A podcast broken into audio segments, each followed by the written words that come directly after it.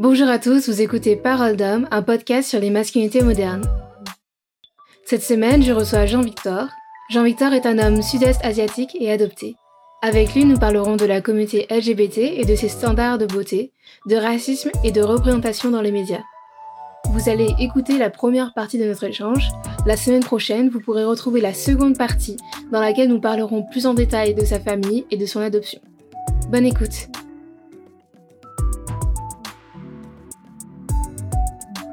Bonjour Jean-Victor. Bonjour. On commence bien. Ah, il y a vraiment des barres de rire. Mais c'est bien, au moins c'est ludique. Oui, on s'entraîne à la radio. Allez. Ouais, exactement. Quoi est-ce que tu peux te présenter s'il te plaît? Alors oui, donc je m'appelle Jean-Victor, Mhm. j'ai 22 ans, euh, prochainement étudiant en sociaux à Oui. Paris 8, L1. De retour à la fac, on a dit. Qui je suis bah, Je suis un homme cisgenre, gay, sud-est asiatique et Mhm. adopté. D'accord. Et euh, bah, je précise ça parce que c'est vraiment les, les facettes de mon identité qui euh, Mhm. mènent, euh, qui font de moi la personne que je suis aujourd'hui et les luttes que je mène au quotidien. D'accord. Écoute, on va en revenir, euh, je pense, dans- pendant le, le podcast. Mais du coup, première question. Quand je te dis masculinité, à quoi tu penses? Alors, euh, ma- masculinité, je pense à un ensemble de, de stéréotypes, je dirais, Mhm. et d'idées reçues qui sont euh, liées, euh, disons, aux personnes euh, hommes ou Ouais. paraissant comme telles dans la société. D'accord. Et comment toi, tu vois ta masculinité à toi? Alors, à un moment donné, je dirais que, ou j'aurais dit plutôt, que Mhm. je ne me voyais pas comme une personne masculine, ou du moins pas l'image que j'en avais. Ouais. de par ce que la société finalement nous, euh, nous envoyait de ce que c'est Mhm. un homme. Donc euh, quelqu'un, euh, un peu voilà tous les stéréotypes, un homme c'est quelqu'un qui est, qui est viril, qui a beaucoup de force, ou, ou qui aime le sport. Ouais. Bah aussi la personne dominante, on va dire, qui montre pas ses émotions et tout ce panel d'idées. Et moi c'est quelque chose au- à laquelle je ne m'identifiais pas du tout Mhm. de par ma personnalité, de par aussi mes centres d'intérêt, vu que moi j'étais très axé euh, art, que ce soit musique, théâtre, etc. Et j'étais pas du tout euh, Mhm. sportif comme personne. Donc déjà, rien que pour ça, je, je ne me sentais pas du tout euh, dans ces, appartenir à ces cases. Plus de ça, euh, j'avais aussi un entourage très féminin, que ce soit dans mes amis ou même dans ma famille où j'ai toujours été quand même plus proche, par exemple, de ma mère que de mon père. Donc pour toutes ces raisons, cette idée de masculinité, je, je ne m'y retrouvais pas. Alors que maintenant, disons que je pense qu'on on vit quand même une période où toutes ces questions-là sont quand même beaucoup remises euh, en cause, enfin tout ce qui est le Mhm. genre, l'identité, et que maintenant je dirais que la notion de masculinité change et qu'il y a euh, plusieurs masculinités même euh, au sein de ce mot. Donc tu te verrais plus dans les masculinités que dans la masculinité en général? En tout cas, la masculinité qui est représentée comme telle, oui. D'accord. Ok. Et est-ce que tu as déjà eu une réflexion sur ton genre en grandissant? Alors, euh, hmm, oui, sûrement. oui, dans le sens où, bah, comme je l'ai dit auparavant, à partir du moment où je, je ne me retrouvais pas, en tout Mhm. cas, dans cette image de, de- dans, ces, dans cette case de ce qu'est un homme, et que j'ai commencé aussi à, à lire sur le sujet, à écouter aussi beaucoup, j'ai Mhm. remis en question finalement même euh, ce que ça voulait dire euh, d'être euh, un homme ou euh, le genre féminin, le genre masculin. Étant gay, c'est aussi des questions sur lesquelles je réfléchissais énormément. Donc voilà. D'accord. Est-ce que tu avais une figure masculine que tu admirais quand tu étais petit Que ce soit fictionnelle ou, Alors je ne crois pas. Honnêtement, quand j'ai quand j'ai grandi, que ce soit primaire, collège, Ouais. lycée, je m'identifiais quand même plus à des figures féminines, que ce soit dans des dessins animés, des séries ou des livres, que des figures masculines. Et je ne sais pas si je pourrais dire moi maintenant, mais en tout cas, euh, oui, je, je, je m'identifiais plus à, à, à des elles que à des eux ou des lui. Euh, voilà, après, je sais pas si je- quel exemple je pourrais donner, mais par exemple, c'est vrai que j'ai plutôt grand. Bah, hmm, je sais pas. Il n'y a pas d'exemple en particulier. Euh, bah, je sais quand j'étais petit, par exemple, j'étais fan des Totally Spies. Euh, je, je regardais beaucoup de séries plutôt avec des personnages principaux euh, féminins, Mhm. comme euh, Pretty Little Liars, ou dans des séries euh, même avec euh, des hommes. Bah, je je m'intéressais quand même plus aux femmes qu'à l'homme et je m'identifiais plus à elles que à eux. De part, je pense justement, ce, ce côté euh, Les hommes, voilà, c'est ceux qui font du sport, ceux qui sont virils, ceux qui montrent pas leurs sentiments. euh, et Mhm. en plus, étant une personne, encore une fois, bah, gay, je pense que le fait que je me retrouvais pas non plus dans des relations hétérosexuelles et euh, tout le schéma qui a joué énormément aussi. Du coup, en grandissant, est-ce que tu as trouvé un, un homme en particulier qui pourrait, enfin, qui pourrait représenter une bonne masculinité pour toi Maintenant, là, tout de suite?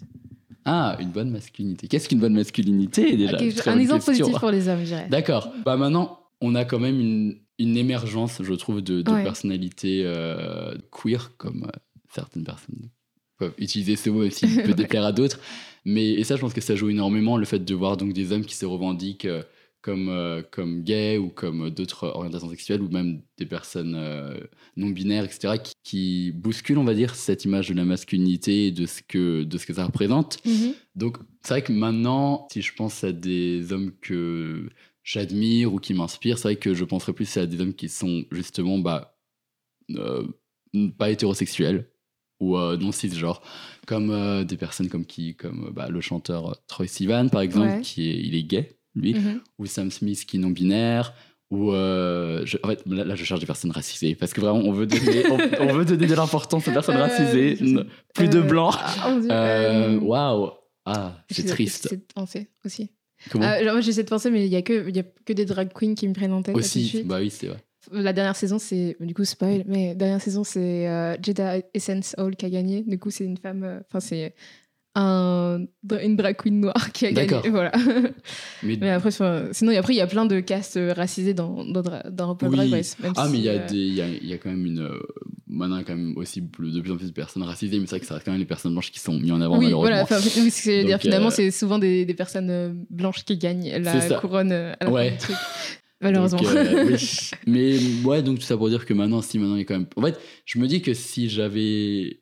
Dire Si à l'heure actuelle, j'étais encore au collège, par exemple, Mhm. ou au lycée, ou même en primaire, maintenant, je pourrais plus facilement m'identifier à des hommes ou à, ou à des personnes qui paraissent comme hommes, en tout cas.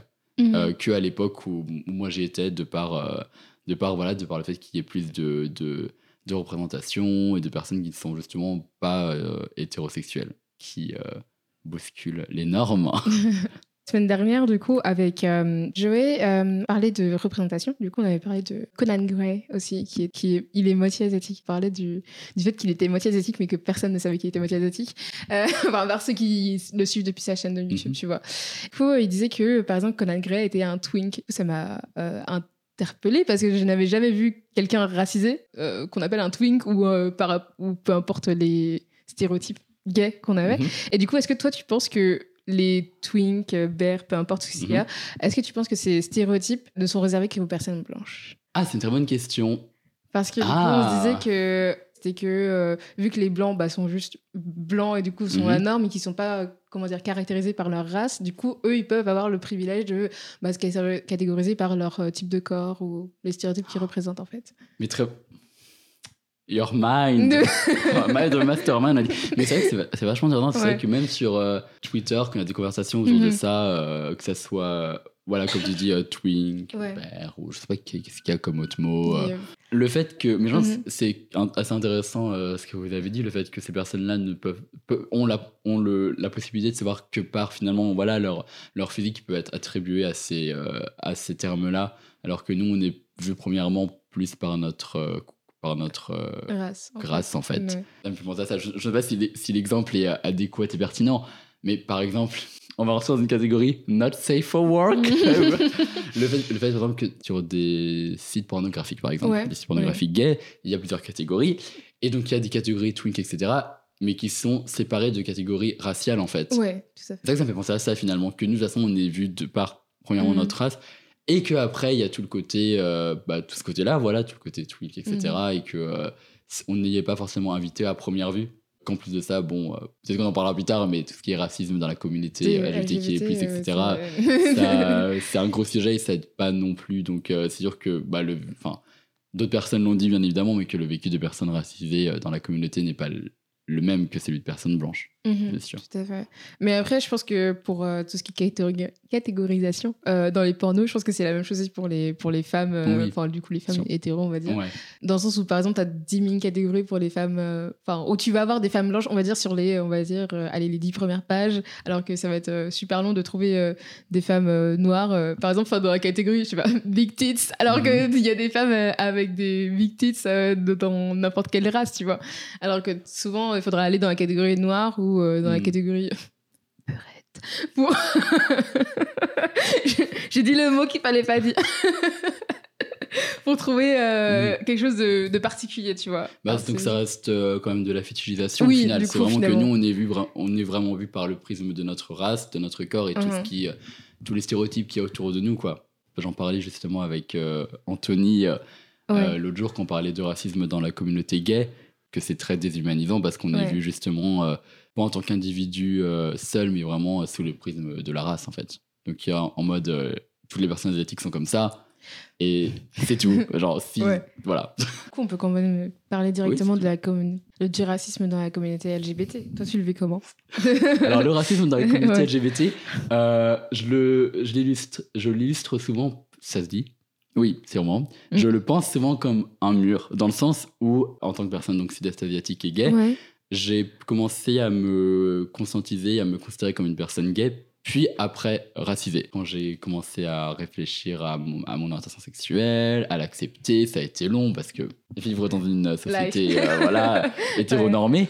Et à partir du moment où je me suis dit c'est bon, je me suis accepté comme tel, je suis prêt à plonger dans la commu- communauté LGBTQI+, je me suis confronté au racisme. Et là, ça a été vraiment euh, bah, très violent Mhm. de me dire mais finalement sachant que je me je me sentais pas bienvenue dans la dans la société actuelle de par le fait que que je suis gay et de me dire bah ok comme là c'est bon et je vais être accepté dans cette communauté là fait de, de réaliser que ce n'est pas le cas et qu'il va encore falloir se confronter à cette discrimination euh, raciale ça a été un coup dur c'est vrai que comme je comme je le dis souvent j'ai euh, compensé je sais pas si je peux dire compensé je n'ai pas intégré ce ce cercle de blanc, de Mhm. l'entre-soi blanc dans, dans la communauté. Et maintenant, euh, je me suis senti beaucoup plus à l'aise avec des personnes queer mais racisées. D'accord. Donc, ouais, en fait, c'est un faux safe place, en fait. Exactement, c'est ça. communauté. Mm. Tu te rends compte que euh, les hiérarchies de sociétales sont, ré- sont répétées dans Ah, mais la totalement. communauté partout. Et je trouve que euh, encore, je sais pas si je pourrais dire encore plus, mais le fait que pour moi c'est un piège dans le sens où la communauté, là je parle que de la communauté gay, sachant que c'est ça qui me concerne, on se dit voilà la communauté gay c'est euh, une communauté euh, très ouverte, très Mhm. progressiste sur son temps, ce qui est le cas en même temps. Euh, pour des questions qu'elle a abordées, pour euh, les, les sujets comme le genre qui sont beaucoup pensés, le fait de ne pas vouloir euh, forcément euh, convenir à la société euh, hétéronormée, à Mhm. toutes ces cases, toutes les questions, oui, bon, pour moi, ça fait que c'est quand même assez intéressant et qu'elle peut être vue comme une, comme, euh, comme une communauté progressiste, mais qu'à côté, ce qui fait que ces personnes-là se disent, comme on fait partie de, de ce cercle-là, on ne peut pas être oppresseur envers d'autres communautés. Ouais. Tu vois ce que je veux dire? De dire qu'il y a comme s'il y avait un parapluie sur la communauté, de se dire comme nous, on est déjà des personnes oppressées, on ne peut pas être oppresseur envers Ouais. d'autres personnes. Et c'est pour ça que quand tu vas dire à des personnes gays blanches, par exemple, comme moi, c'est le cas, de leur dire, mais vous savez que vous avez des biais racistes parce que vous êtes peut-être gay, mais vous restez blanc, tout de suite, l'ego est très fragile. Bon, euh, la, la fragilité blanche, mais là, peut-être encore plus, en fait, euh, parce que ces personnes, bah, comme je le répète, sont, euh, sont oppressées, donc se disent, mais on peut pas. euh, je ne sais pas si on, c'est la, euh, la mécanisme de se dire, on ne peut pas oppresser des personnes parce que nous, on l'est ou juste vraiment le, le côté euh, du paraître en fait en tant que société en tant que communauté euh, plus progressiste que d'autres Hmm, je pense que c'est plus un mécanisme de défense dans le sens où tu Oui. te dis, tout- enfin, et où ils se disent, je suis oppressé par, euh, par la société, surtout quand, par exemple, bon après je vais pas, comment dire, stéréotyper les gays, tu vois, mais Mm. par exemple, tu as certains euh, hommes gays qui sont quand même bah, blancs, mais qui sont Mm. par exemple euh, assez euh, flamboyant, tu vois, genre qui sont assez, euh, bah tu vu, je sais pas comment Oui, dire, oui. mais assez extra, Mhm. voilà, dans leur expression de genre assez fluide, tu vois, et ils se disent, bah moi, dès que je sors dans la rue, les gens ils me regardent euh, mal, euh, ils me traitent de. De F-word, voilà, Mm. ouais, des trucs comme ça, tu vois. Et et quand toi, tu, tu viens leur dire, bah en fait, euh, non, t'es es privilégié et tu m'oppresses en, Mhm. en donnant tes, tes stéréotypes euh, raciaux sur moi, ils se disent, bah en fait, c'est pas possible parce que, enfin, on me fait déjà chier. Comment je pourrais te faire exactement c'est aussi ça du aussi coup, c'est ça, en fait. oui. Mais je pense que c'est aussi une histoire de, de, de communauté dans le sens où euh, de l'image de la communauté où ils se disent je fais déjà partie d'un groupe qui est une unité, même si euh, assez ironiquement elle est représentée par des hommes euh, gays, blancs, bizarrement, Oui, alors que c'est une communauté qui est pas fondée que sur le fait d'être euh, homosexuel, tu Mm. vois. Donc euh, il y, a- il y a les personnes trans, il y a tout Ah, genre. euh, voilà, ça, il y a tout ce genre de choses. C'est pas une histoire de sexualité. C'est ce que je disais à, une, à un pote la dernière fois. Il me disait, enfin, euh, c'est dommage que la Gay Pride soit annulée. J'ai fait, c'est soit la Pride tout court ou soit la marche de fierté. Tu peux pas dire, tu peux En pas. plus, elle est résumer. reportée. Elle, est ah, reportée. elle est re- L'in- ah L'inter-LGBT, ou plutôt G, parce que on peut verser le thé sur cette, euh, ce collectif. Ouais. Euh, oui, euh, c'était hier, je crois d'ailleurs, hein, qui a, Ah. a annoncé que la Pride est reportée le 7 novembre. Notez dans vos calendriers, Oh. le 7 novembre. Euh, notre meilleure Pride, avec nos manteaux, nos écharpes, Eh bien, etc. on, on viendra euh, colorer. Ah, Coloré et emmitouflé, mais coloré. Et, donc- voilà. et d'ailleurs, c'est quand même assez drôle que l'inter-LGBT tweet sur ce. ou communique plutôt sur le report de la Pride, mais en ce qui concerne les rassemblements et les marches sur les violences policières, il n'y a absolument eu rien eu. Il n'y a rien eu. Donc. On voit où sont les priorités.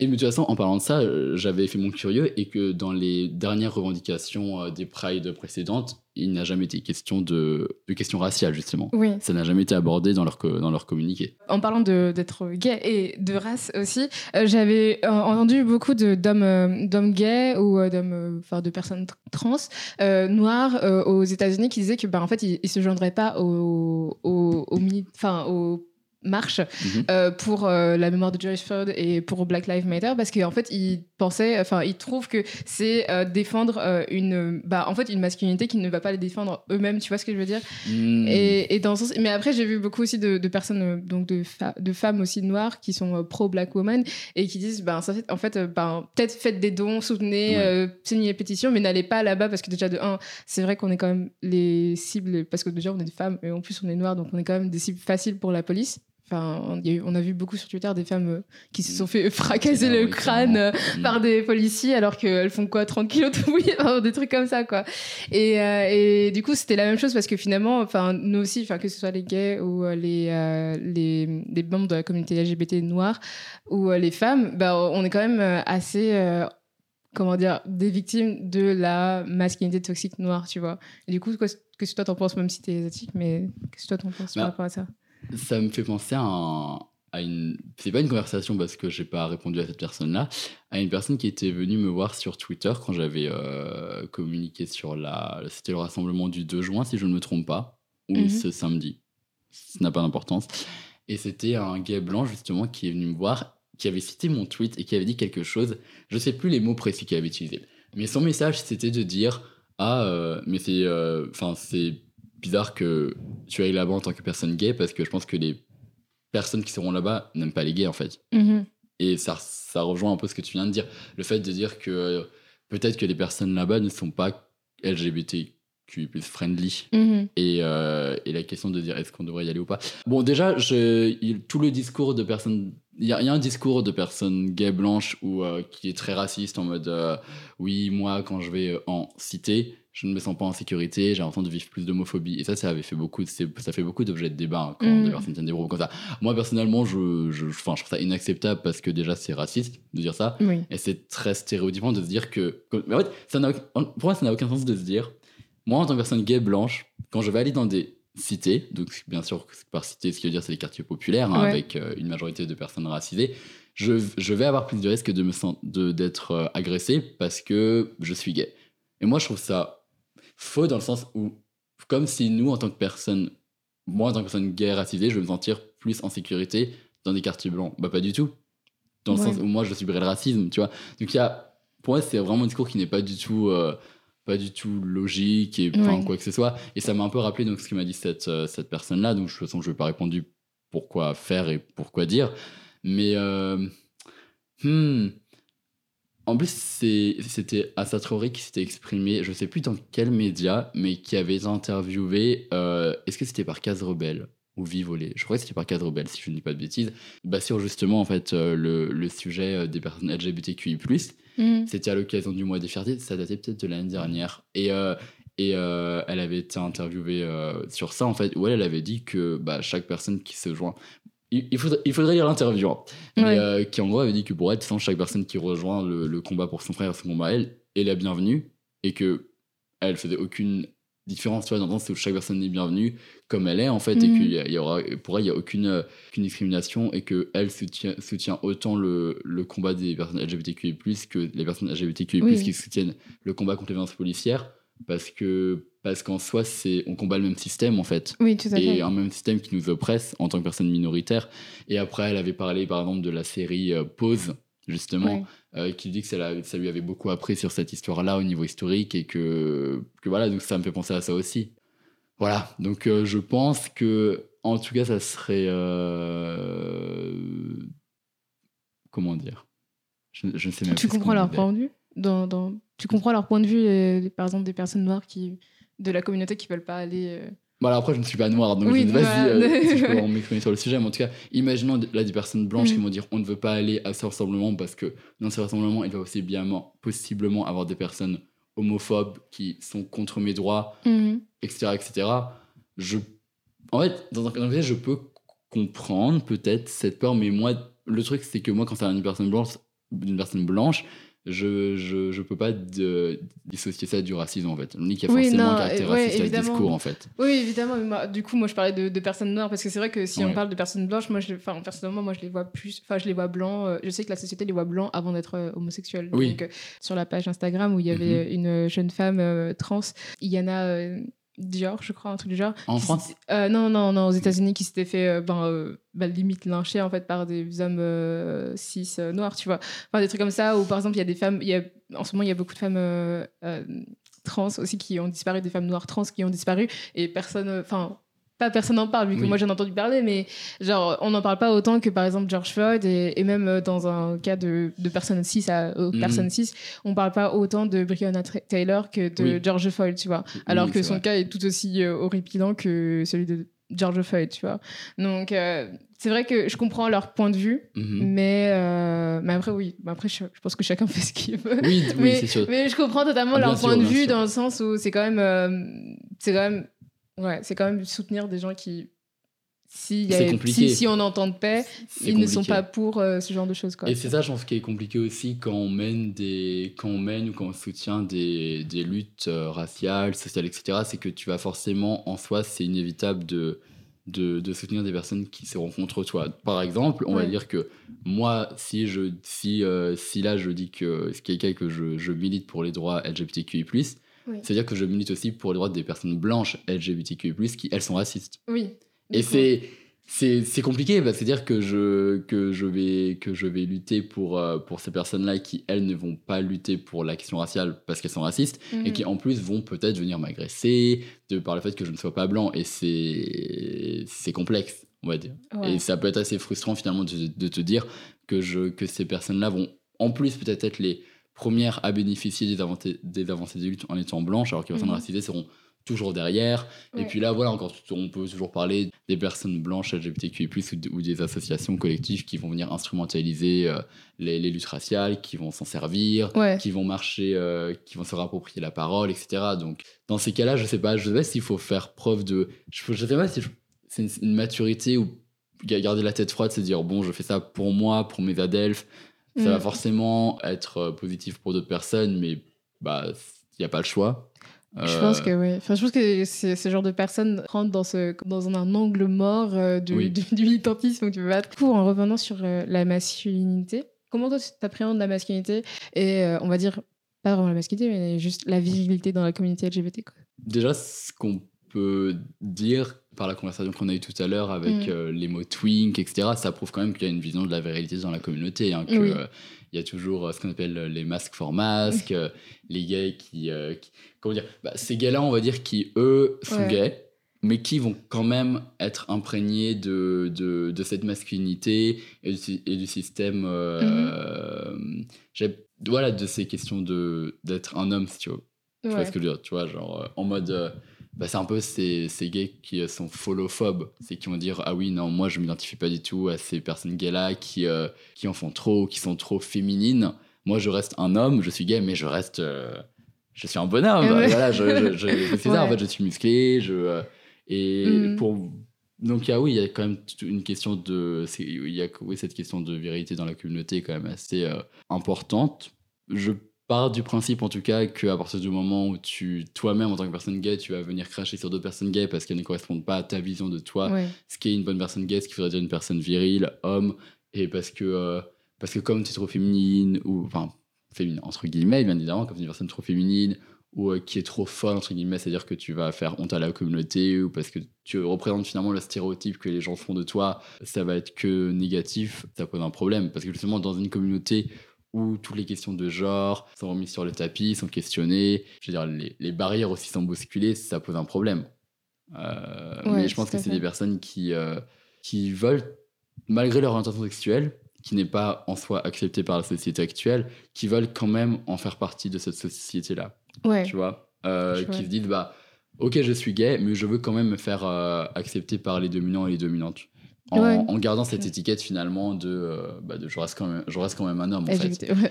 et ça je pense que dans cette, cette image là bah, comme on parlait de twink il y a tout ce qui est top bottom versatile tout ce qui est position et clairement pour moi les, les masques for masques c'est toujours pas les tops tu vois c'est vraiment euh, ceux qui gardent quand même un, un certain contrôle et un pouvoir de euh, Mhm.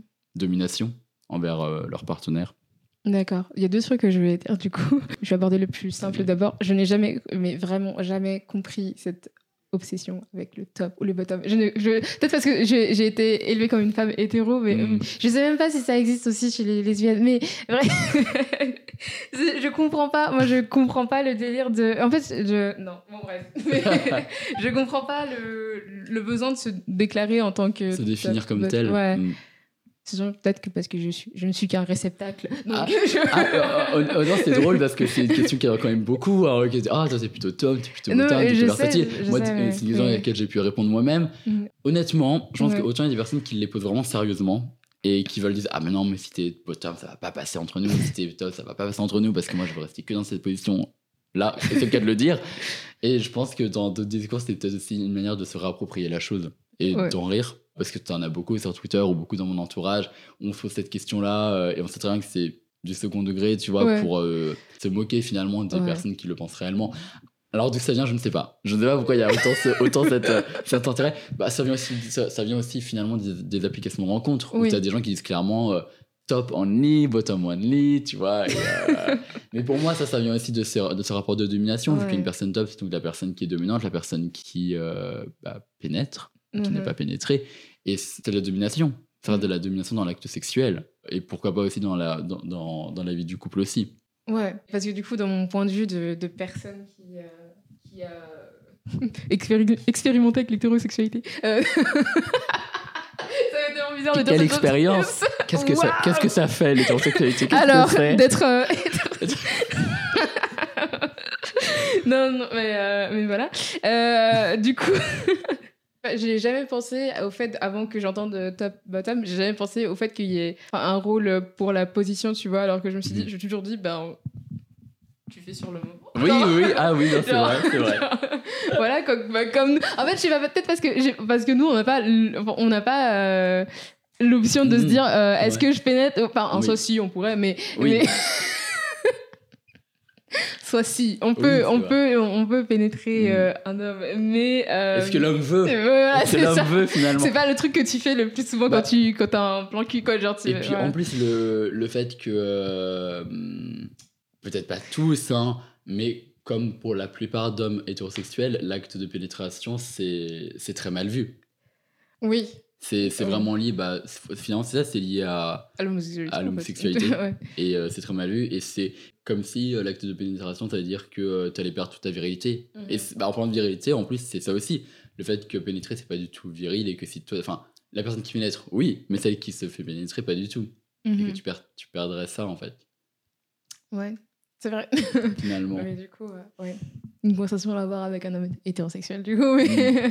Coup, le deuxième point que je voulais adopter en, par- en parlant des masques for masques et de la virilité dans la communauté, c'est un concept que mon pote qui est Mhm. gay, qui m'a introduit, qui fait la- des études de sociologie, qui m'a. Ah. Je ne sais pas si le terme est exact. En gros, ça s'appelle euh, l'émancipation par l'assimilation. En gros, c'est. Donc, par exemple, c'est comme les personnes gays qui sont là, non, mais moi, je suis pas une folle, je Mhm. suis un homme euh, hétéro, mais du coup, je suis des vites. Enfin, en gros, Oui. c'est ça hein, ce qu'ils disent, quoi. Non, mais oui, clairement. Alors, Mm. ce truc où, euh, où, où tu rejettes clairement la féminité. Mhm. Et euh, je pense que ça se. Du coup, ça, c'est plus un truc que j'ai entendu, euh, ben, lu euh, chez Julia Serrano, tu vois. Du coup, Julia Serrano, qui est une femme trans, euh, qui écrit des livres très intéressants. C'est elle qui a écrit Manifeste d'une femme trans et autres textes. hein. Euh, je ne sais pas, mais elle a écrit Weeping Girl. Du coup, c'est un, une sorte de manifeste sur la féminité et dans le sens où elle raconte que, que par exemple la féminité est, enfin, c'est une chose qui est totalement rejet- rejetée, enfin au début, hein, Mhm. qui est totalement rejetée dans la communauté LGBT, dans le Mhm. sens où tu as les hommes qui sont là, bah, qui sont dans le délire masse for masque et Mhm. tout ça, du coup, voilà. Et t'as les femmes lesbiennes, du coup, qui sont là, bah non, moi je suis pas euh, une femme, une femme stéréotypée, euh, hétérosexuelle, euh, du coup, qui sont là plus dans, le- dans, le- dans la mode butch, et que du coup, qui vont plus s'a- s'assimiler à la masculinité pour gagner du pouvoir. Donc c'est encore Mhm. l'émancipation par l'assimilation. Dans le sens où elles vont s'assimiler à un pouvoir masculin pour euh, gagner plus de pouvoir avec. euh, tu vois ce que je veux dire? Mhm. En soi, c'est pas mauvais parce que c'est quand même ce genre Non. de personnes qui ont fait avancer nos causes, mais dans le sens où on devrait, enfin, on devrait pas décribi- décribiliser une femme, euh, par exemple, une femme euh, qui est femme dans la Mhm. communauté lesbienne, ou on devrait pas décribiliser un, un homme qui est folle dans la communauté Ah, gay. Enfin, ils sont pas plus euh, débiles que les autres, tu vois. Bah, et puis pour le coup, je sais pas, euh, en, en ce qui concerne les personnes lesbiennes n'étant pas concernées, Oui. mais dans la communauté gay, les personnes considérées comme folles, etc., personnes transgenres ou euh, queen, etc., c'est quand même ces personnes-là qui ont fait aussi beaucoup, a beaucoup fait avancer la cause. Oui. Donc euh, les luttes. Les rejeter parce que toi, tu as une masculinité fragile et toxique, parce que toi, tu ne veux pas être assimilé à ces personnes-là, j'ai envie de dire, c'est un peu le petit qui se fout de la charité, parce que euh, Oui. quand, quand on connaît l'histoire des luttes, de qui les porte, bah, t'en serais pas là aujourd'hui sans, ces- sans, sans ces personnes-là Ouais, sans elle. tout à Donc, fait. euh, c'est un peu craché dans la soupe, en fait. totalement, totalement. Mais je pense que ça, c'est. Je- ça ne m'étonnerait pas finalement de me dire qu'aussi ce, ce fait d'avoir des personnes gay masque for masse, par exemple, c'est aussi, euh, ça peut venir aussi de l'éducation en général que la personne elle a eue dans une société euh, hétéronormée, patriarcale, Ouais, tout à fait. où il y a les mêmes biais. Ça, je- on peut les blâmer dans le sens où entre, enfin, entre nous. mais, oui. mais je pense que c'est- pas, ça sert à rien de, se- de les blâmer sur la place publique, mais plus de les reprendre, on va dire, en privé. Mhm. ou en semi-privé, euh, dans le sens. euh, Tout dépend ce que disent ces personnes-là aussi. Disons, si elles assument totalement leurs propos et qu'elles le disent sur la place publique, et là je me dis, bah, autant les. Pas les bâcher Les- sur la place publique, mais ouais. si tu veux nous traîner sur la place publique, bah, on va te traîner aussi sur la place publique, en fait. Ouais. Mais ça me fait penser à ça aussi au- au- au- sur la question que tu as posée de- au départ. Le fait, en tout cas, que concernant les masques en masque aussi, il y, a un- y a un culte au corps dans la communauté gay qui est énorme. Oui. que, euh, que les personnes gays, mais. euh, Mm. en ça, c'est en général, mais dans- je, je- je pense que dans la communauté gay, ça se, pro- ça se voit peut-être encore plus que les personnes gays qui sont les plus vues, c'est les personnes qui sont bah, les, euh, les, les gays qui sont musclés, qui sont Oui. blancs ou alors qui sont racisés, mais qui sont quand même musclés, qui restent dans ces codes de masculinité, de virilité. Ce sont les personnes les plus, euh, les plus exposées, les plus euh, valorisées. Ou alors les personnes, bah, les twinks, donc les personnes euh, comme mon doigt, très mince. Euh, oui, parce qu'après, on pourrait aussi parler, enfin, après, n'étant pas concerné, je ne vais pas en parler, mais tout ce qui est grossophobie, c'est énorme. Mm. C'est, euh, c'est, c'est, c'est, c'est- ça court, euh, ça court euh, des rues et des prairies, hein, euh, Ouais. et que les seuls corps célébrés, c'est soit les corps très fins, soit les corps musclés. Ouais. Et dès que tu ne fais pas partie de ça, j'imagine en tout cas que tu te fais quand même assez euh, mettre de côté, en fait. Ouais. Et ça, c'est un problème aussi. C'est un peu un parallèle euh, en tant que point de vue de- d'une autre personne, de- Mm. d'une personne hors de la communauté gay. Je trouve que les standards de beauté euh, dans la communauté gay sont un peu, sont très en parallèle avec les standards de beauté qu'on impose aux femmes, tu vois. Dans le sens où euh, on va imposer des, des standards super stricts aux hommes, alors que par exemple dans la communauté, hétérose- dans la communauté hétérosexuelle, wow, ouais, J'adore cette communauté. Les, les plus oppressés. Chez les hétérosexuels, les, hommes, les hommes hétérosexuels sont pas. Enfin, même s'il y a des standards, euh, évidemment, t'as as tout ce qui est euh, Sylvester Stallone, tout ça dans les années 80 maintenant Oui. avec The Rock et tout. Mais euh, évidemment, mais après, t'as beaucoup. Genre, euh, Jonah Hill, ça l'a jamais empêché d'être gros et connu, tu vois ce que je veux Mhm. dire? Donc voilà, t'as différents types de corps. Donc tu penses que dans la communauté gay, c'est plus, il y a c'est- plus de pression moi, à ce niveau-là? c'est- beaucoup plus. Enfin, après, tu me diras, hein, Oui, mais oui. je trouve qu'il y a beaucoup plus de pression pour avoir. un- en plus, il y a qu'un seul type qui est mis en avant, En alors plus, que Exactement. là, tu Bah, peux avoir des couvertures avec beaucoup de modes, quand, différents mecs oui, euh, quand- hétérosexuels. Quoi. Quand tu vois euh, des magazines gays Oui. euh, comme Têtu ou d'autres magazines comme ça, je sais pas, il y a quoi comme magazine gay ou garçon, etc. Déjà, c'est majoritairement des hommes blancs, Ouais, de une. Quand, quand c'est des hommes racisés, on applaudit, mais euh, soit c'est des hommes blancs ou racisés, enfin majoritairement blancs, et ils sont soit musclés, soit fins. ouais. Et c'est tout. honnêtement, j'ai jamais vu d'hommes euh, d'hommes euh, d'hommes euh, bah, avec des formes ou des hommes gros, etc. hein, présentés. Et ça pose un problème. Et ça pose un problème aussi dans le fait que bah, ça, hum, ça renforce forcément aussi les biais qui vont avec les biais grossophobes. Ouais. Où, euh, moi, je sais que euh, pendant longtemps, je me suis dit, bah, comme moi, je voyais que ce type de corps, déjà, c'était, je me disais, je veux avoir ce corps-là. Et encore, moi, personnellement, j'ai même pas. euh, Enfin, si on parle de corps musclé, soit fin, bah, genre, je rentre quand même dans la communauté. Enfin, dans le côté fin, comme il disait fin. Alors, du coup, voilà, dans le côté fin, donc en vrai, ça va. Mhm. Mais euh, je dis, oui, moi aussi, je veux être musclé. Moi aussi, je veux avoir un copain qui l'est comme tel. Et c'est affreux, hein. Vraiment, c'est affreux. Parce que c'est-à-dire que. euh, t'as- t'as- comment dire, au combien même, je me dis, tu vois, c'est tous ces biais-là, au combien même tu t'es déconstruit, il, il peut quand même toujours en rester un peu, tu vois. Ouais, et je euh, je dis, bah, ça, faut vraiment travailler là-dessus. Et euh, je sais que maintenant, je suis au-delà de ça, mais ça c'est resté quand même longtemps, quoi. De me Ouais. dire que je voulais un copain, déjà, je voulais un copain blanc. On Parce que, euh, voilà, on en parlera après, c'est entrevue, etc. Mais du Et coup, ouais, c'est pour ça. Moi, j'ai toujours trouvé ça, c'est un peu bizarre de la, la manière dont. Bah ouais, cette, cette, représentation, on va dire, physique et, et corporelle de, chez, euh, les- la communauté, dans la communauté gay. Mais même après, peut-être que c'est un rich as fuck, mais, mais je trouve que le fait qu'il soit très musclé ou très fin, c'est un peu. Ça, ça rajoute à ce truc. euh, euh, comment ça s'appelle? L'éphébiophilie Genre le fait d'aimer les, les garçons très jeunes, tu vois, je trouve que ça rapporte toujours ce, Ah ce oui. même truc Oui, où, euh, et Mm. du coup, bah, ça, chez les hétérosexuels aussi, il y a la même chose, enfin, où Mm. euh, c'est toujours des, des- c'est souvent des, des femmes très, très, très, très jeunes qui qu'on met en avant. euh, et du coup, voilà, mais après, c'est différent aussi chez les. c'est très malsain dans les deux cas. Mais, Dans les deux cas, euh, oui. mais voilà, mais du coup, euh, on le Non, voit c'est même vrai, euh, juste c'est dans, vrai. par exemple dans le film euh, euh, Call Me By Your Name et tout ça. Mais alors, ce Voilà. film, on peut en parler. Mais si tu veux, on peut en parler. non, mais mais- honnêtement, je crois que c'est. J'ai jamais vu autant de, hum, de polémiques autour de ce film. Entre les personnes Oui. qui l'ont adoré, les Ouais. personnes qui l'ont pas du tout aimé, et les personnes qui remettent en question l'âge des personnages parce que.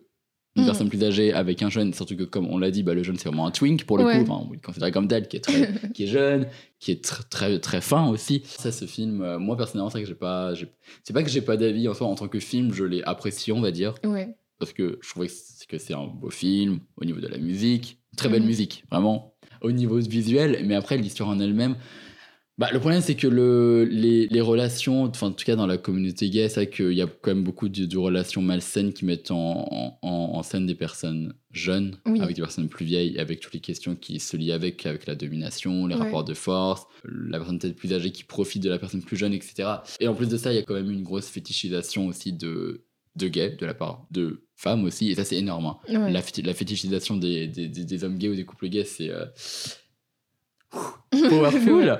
Mais donc oui, en parlant de ce film, bah, ça lie aussi, oui, c'est vrai. Mm. Donc euh, je, te, je pense que le, je te rejoins dans tout ce qui est le côté euh, bah, fin, twink, qui veut dire peut-être plus jeune. Ouais.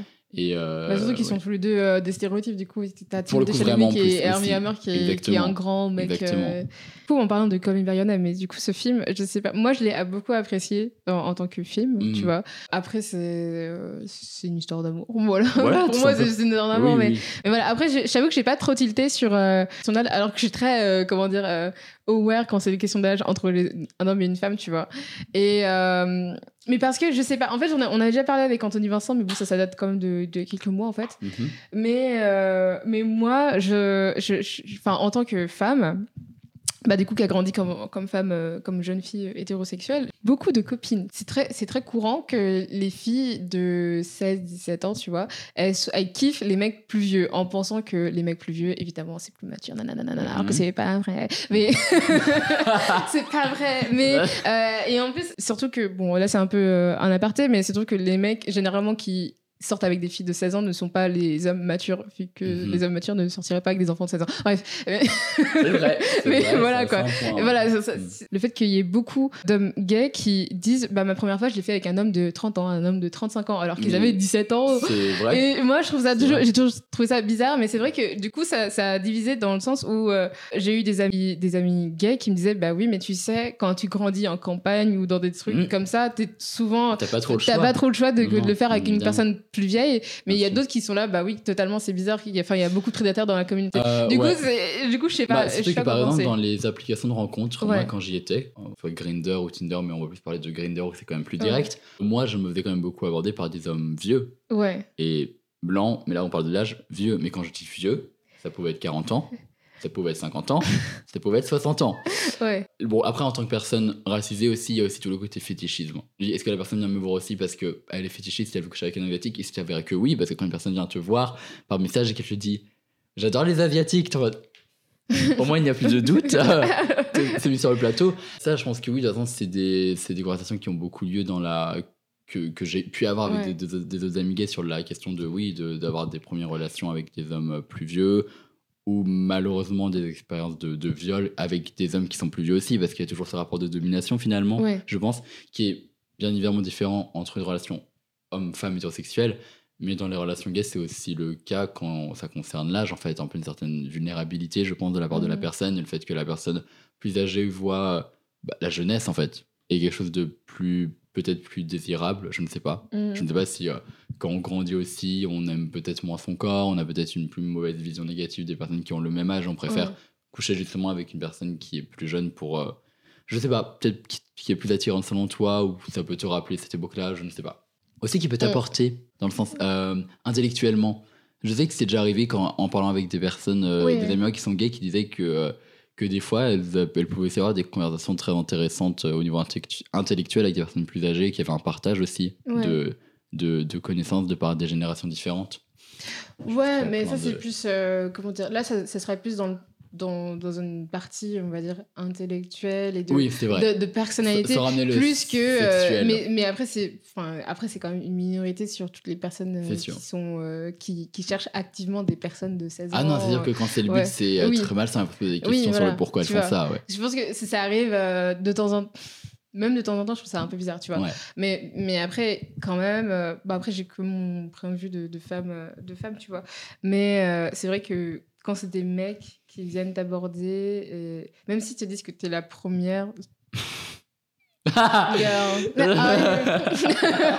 On voit- bah, voilà. Alors voilà, on, on est en podcast donc on ne peut pas voir la Ouais, de vidéo, mais on voit le regard qui a été lancé en disant cette phrase. Allez, on va parler d'autre chose. Bah, du coup, on va parler de beauté. Et est-ce que toi, tu te trouves beau Est-ce que moi je me trouve beau Oui. Je suis rayonnant. Il, il faut le dire, il faut le dire. Est-ce que quand on me voit, on se dit Ah, est-ce un dieu grec Est-ce Apollon Non, alors oui, maintenant oui. Oui. En vrai, actuellement, je me trouve. Bon, je sais pas si je me trouve beau, mais je m'aime bien. Je Ouais. suis très bien dans ma peau. Euh, donc ça va, mais Ouais. ça n'a pas toujours été le cas. Comme j'ai pu le dire plus tôt, parce que racisme inter- intériorisé. Ouais. Ce qui, enfin, moi, en tant qu'homme est asiatique, asiatique, c'est vrai que j'ai grandi déjà avec très peu de représentation, déjà de base, et quand il y en avait, c'était quand même des représentations très négatives, très stéréotypées, d'une personne pas attirante et Mhm. moche, ou alors des représentations bah, très bah, racistes, en fait, tout simplement, Ouais. faites par des personnes qui sont pas asiatiques, qui font les personnes asiatiques. Donc tout ça a fait que je ne me suis pas construit avec une image très valorisante de, de moi-même, sachant que comme j'ai pu le dire auparavant, j'ai mis quand même énormément de temps aussi à me considérer comme asiatique, parce que le racisme intériorisé, parce que grandir dans un, dans un environnement blanc avec aucune représentation, ça joue quand même énormément aussi. Donc il m'aura fallu quand même des années et des années, parce que là, actuellement, quand je dis que je me trouve beau, c'est pas une question, enfin, c'est quand même récent. C'est une Mhm. question de, oh, je pense de 2-3 ans Ouais. quand même un peu moins. Donc c'est quand même très récent finalement, euh, Mhm. vu, euh, vu les 22 années de vie que j'ai derrière moi. Ouais. Donc euh, non, ça a été un cheminement quand même assez, assez dur et c'est moi qui ai dû me déconstruire en fait de ce que j'avais pu assimiler, de ce que l'image que me renvoyait la, la société en fait. Mhm. Et aussi de par le fait que, euh, et ça, ça a énormément joué aussi, quand j'ai commencé à avoir des personnes euh, gays dans des séries, dans des films, en tout cas dans des œuvres visuelles, c'était bah, tout le temps des personnes blanches. Donc déjà, je me disais, pourquoi je me vois pas dans ces, dans ces relations-là, dans ces couples-là? Ou alors quand c'était avec euh, des personnes racisées, c'était toujours genre une personne blanche et une personne racisée. Donc euh, c'est là aussi où j'ai commencé à me dire mais peut-être que euh, je trouve les personnes blanches plus belles et que c'est les personnes les plus désirables en fait. Mhm. En tout cas, en- oui, en ce qui concerne mon, euh, le rapport que j'ai avec mon corps, c'est que très récemment où, j'ai, où je me suis dit bah, que je suis pas si moche que ça. Mhm. Et je pense que le fait aussi que j'ai eu des relations amoureuses, et pas des relations d'un soir, parce que pour moi, les relations d'un soir, il peut aussi, bien évidemment, il doit y avoir une, attir- une attirance physique un minimum, Oui. mais que on sait très bien que certaines personnes, si elles veulent coucher avec quelqu'un, elles vont pas forcément être difficiles. Ouais. Tu vois ce que je veux dire Et que ça va être pour le, pour le sexe, mais qu'il n'y aura pas d'attirance comme il peut y avoir dans des relations euh, amoureuse. Mm. Et une fois que j'ai commencé à avoir des relations amoureuses, je me suis dit, bon, bah, peut-être que je suis beau, peut-être que des personnes me trouvent beau et attirant. Ouais. Et ça a joué aussi. Comment tu sors de ce standard blanc? À partir du moment où déjà j'ai commencé à me, à me conscientiser sur ces Mhm. questions-là, de, de racisme, standards de beauté occidentaux, Ouais. aussi quand j'ai commencé à, à sortir de, cette, ent- dans- de cet environnement blanc. Donc Ouais. quand, quand j'ai commencé à avoir euh, des amis racisés, quand j'ai euh, préféré regarder des films ou des séries avec des personnes racisées plutôt que des personnes blanches en Mhm. personnage principal, personnage secondaire et sans des rôles stéréotypés, hein, parce que je sais pas, par exemple, euh, les personnes asiatiques, euh, dans les séries ou les films, euh, déjà, c'est soit des personnes qui servent à rien, très clairement, c'est qui sont juste là pour faire joli, mais qui n'ont pas vraiment de, une importance capitale, ou euh, qui ont des rôles euh, de premier de la classe, ou euh, le geek, etc. Donc c'est pas... Et Ouais. en plus des personnages que, dont personne ne veut, en plus, tu vois, c'est pas, c'est pas des personnages qui vont avoir des love interest, etc. Donc c'est vraiment Mhm. aussi en, en, en, en cherchant par moi-même, en fait, la, Ouais. la, la représent- la représentation que je n'avais pas vue. Euh, après, en termes de représentation euh, asiatique, c'est quand même très récent aussi. On a des films où on peut se voir nous-mêmes. hein, euh, Mm. Je sais pas si on parle des derniers succès, il y a que quoi bah, Et encore, c'est très discutable en termes de représentation. hein, mais tout ce qui est euh, The Farewell, Crazy Rich Asians, euh, Ouais. Fresh Off the Boat, qui sont des films qu'avec des castings euh, quasiment entièrement, voire ex- exclusivement ou majoritairement asiatiques. Mais encore Ouais. une fois, c'est aussi compliqué parce que c'est des personnes asiatiques, mais qui correspondent à la vision occidentale. Ouais. Donc des personnes Japon, Corée, Chine, donc les pays d'Asie de l'Est, et, mais pas du Sud-Est Asie, où euh, nous on a la peau plus, euh, plus foncée. Et donc nous, pour se retrouver là-dedans, c'est encore plus compliqué. Mais bon, je dis, c'est un pas, on dirait que c'est une porte ouverte. Ouais. Mais, euh, mais c'est comme ça aussi. Que ce soit maintenant par, par la musique, comme je bah, j'aime la musique, elle passe quand même assez importante dans ma vie, j'en écoute Mhm. tout le temps. Donc maintenant, j'essaie aussi de- d'écouter des, des artistes ou des groupes racisés Mhm. dans lesquels je peux plus me reconnaître ou, ou juste me dire que ces personnes-là sont belles aussi, voilà, en, en parlant de, de beauté. Je pense que c'est en s'ouvrant à différents types de beauté qu'on Bien évidemment. qu'on ouais. truc. Mais après, c'est vrai que maintenant, euh, dans la société française, c'est vrai qu'il faut. En fait, le fait, c'est qu'il faut chercher pour Et trouver c'est pas normal. des trucs. Mm. Et euh, oui, c'est pas normal, mais du coup, ça aide pas non plus à, à ce que ce soit plus montré comme normal, tu vois ce que je veux Oui. dire? Dans le sens où, enfin, pas, pas normal, ça veut pas dire que les personnes racisées sont anormales, tu vois, mais. euh, On se sait. mais on, on se sait, tu vois, Ouais. genre, euh, par exemple, il y, a des- il y a des beautés qui seraient pas, qui sont peu appréciées ici, alors qu'elles sont très Évidemment. appréciées Oui, dans d'autres exactement. pays. euh, Parce que tu sais, on se sait, tout, tout ce qui est question de colorisme oui, aussi. tout à fait. Euh, aussi. et que, euh, en tout cas, euh, pour la communauté asiatique, euh, bah, que les personnes voilà, euh, euh, qui sont acceptées euh, le Mm. plus par les critères de beauté occidentaux, c'est les personnes qui sont quand même plus blanches Oui. que les personnes foncées. Donc ça Mhm. veut tout dire aussi. Standard blanc et un peu destructeur, je pense, pour tout le monde. Ah oui, Ouais. oui, oui. Bah, pour l'estime qu'on peut avoir de nous-mêmes en tant que personnes racisées et Mhm. euh, comment on se projette aussi possiblement dans, dans nos relations amoureuses. Euh, comme je le disais, comme moi, euh, Mhm. pendant longtemps, je me suis dit, mais moi, je veux un, je veux un copain blanc en fait. Ouais. Parce que pour moi, c'était la personne la plus.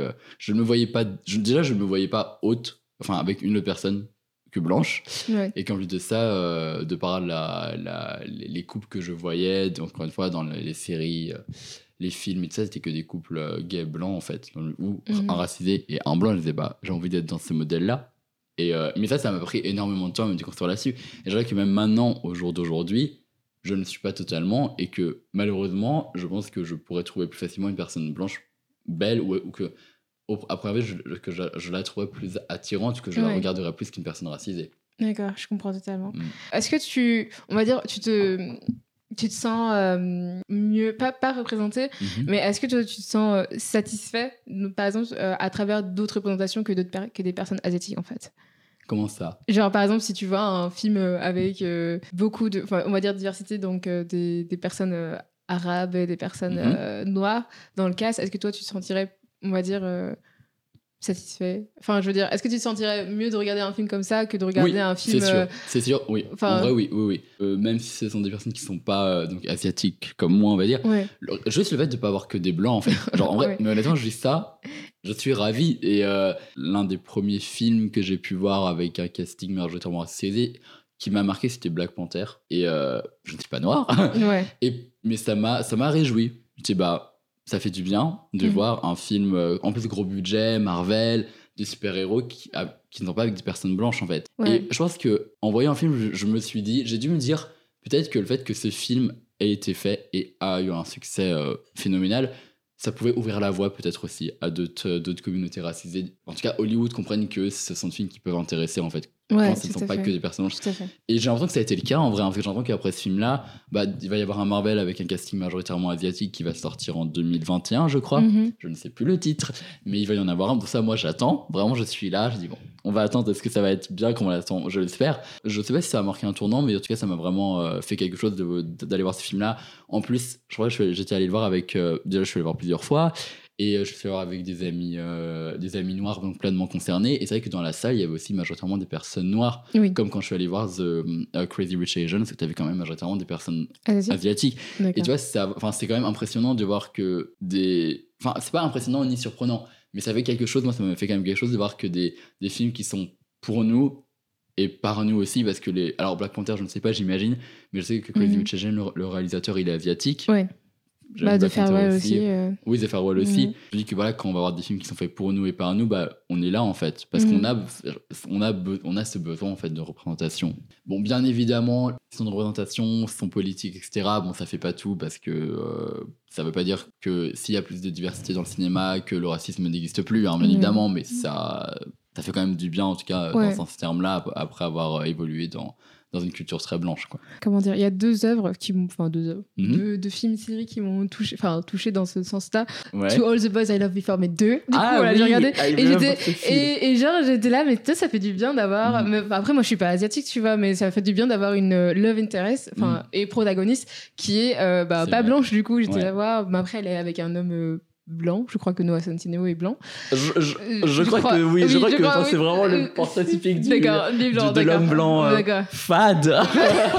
j'avais, tota- j'avais totalement oublié ce film-là quand je l'ai adoré. C'est vrai qu'encore une fois, voilà, quand tu dis cool, pro- tu pro- protagoniste asiate avec euh, Ouais. ses sœurs qui sont asiates, bon, le père qui est blanc, mais euh, il y a un peu tout le côté aussi. Bah, ça met quand même en scène, je pense, le côté euh, multiculturel des familles qui peuvent avoir aussi, finalement. Avec, euh, Oui, mais un après, parent, même si le père il est blanc, euh, la partie coréenne n'a pas hein. été Exactement. effacée, Bah, tu vois. Surtout dans le 2, le 2, j'ai vu qu'une fois, mais si, je me souviens, mais si je me souviens bien, dans le 2, il y a un moment, ils vont une, ils vont, Ils vont ils vont tout une fête de ouais, famille, ouais, avec le côté asiatique. C'est ça. Et du Mm. coup, euh, c'était vraiment cool, cool. Et en plus, le fait de voir qu'elle est pas, euh, bon après, elle, a ses rebondissements, euh, voilà, comme évidemment. une, comme une jeune femme dans, dans les films romantiques. Oui. Elle est pas dans un struggle love, tu vois, genre elle est, Oui. elle est quand même. euh, Enfin, aimée et chérie Ah, par bien évidemment, son, bah du coup par deux mecs dans le En plus Quelle chanceuse dans le film, tu Ouais. vois.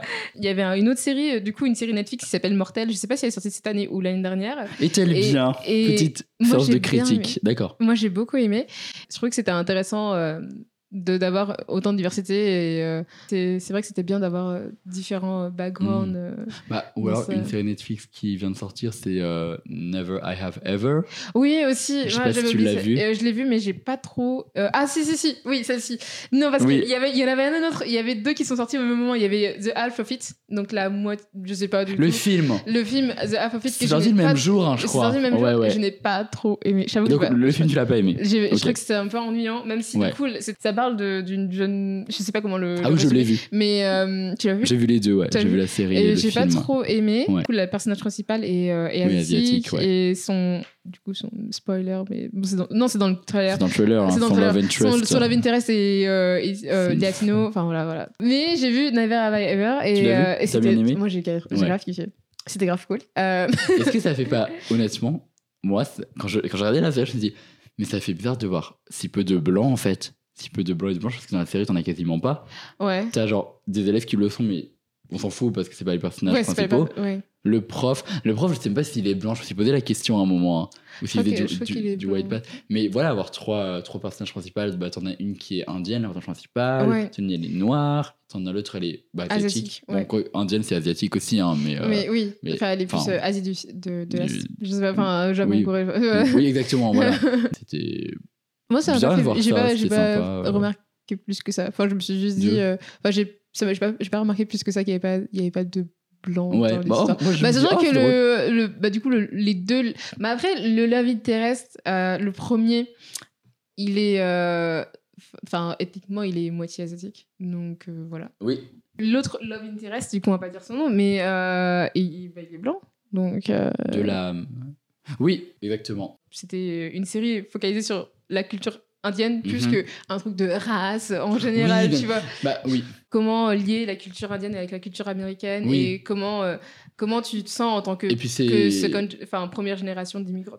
C'est quand même abordé dans la série. Ça, on voit des flashbacks avec le père où lui, il, il aime beaucoup la culture américaine. Il arrive, il arrive, il veut acheter une voiture comme des Américains, alors que la mère, elle est plus traditionnelle. Et elle veut, elle veut quand même rester dans- plus dans sa culture d'origine. Donc c'est vrai que ça, c'est vrai que ça aborde toutes ces questions-là. Et enfin, moi vraiment, j'ai beaucoup aimé. Je trouve ça drôle. Mhm. Pas un chef-d'œuvre, hein, mais, euh, mais c'est drôle, drôle. et euh, bah, ça fait le job. C'est Mhm. divertissant. C'est série Et- Netflix. ouais. Oui, c'était, Voilà. oui, c'est vrai. Je, trouvais que ça, ça faisait bien le, le job de, comment dire, de dédramatiser tout ce qui est, c'est mari- mariage arrangé et tout ça. Oui, vrai. avec la question-là, oui. parce que voilà. Du coup, t'as toujours l'impression que genre c'est la fin du monde Ouais, de non, faire. Après, moi, je sais pas. Je, je, Bah, je ne te le souhaite pas, je ne te Ouais, souhaite pas d'avoir un mariage, arrangé. Après, si c'est avec un mec aussi beau que, que celui de la série, why not mais, mais du coup, en parlant de famille, et Oui. transition, on, on va parler de ta famille à toi. Est-ce que tu peux nous parler Ma de, famille. de ta famille? Merci d'avoir écouté ce podcast jusqu'à la fin. Retrouvez l'intégralité de nos podcasts sur toutes les plateformes de streaming. N'hésitez pas à laisser 5 étoiles et un commentaire sur Apple Podcasts, cela nous aiderait énormément. Suivez Genre sur Instagram at genre-du-bas les podcasts et sur Twitter at genre les podcasts tout attaché. À la semaine prochaine